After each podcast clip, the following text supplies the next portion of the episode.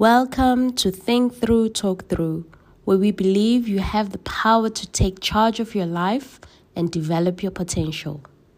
So, if you'd like to try uh, an exercise that uses your proprioceptive senses and um, the calming of pressure, but in a standing, then this is an exercise that you can do.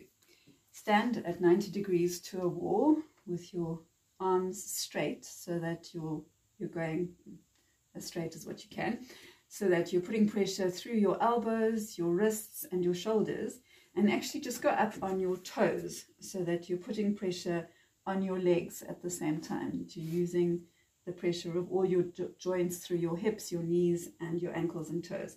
And then push against the wall.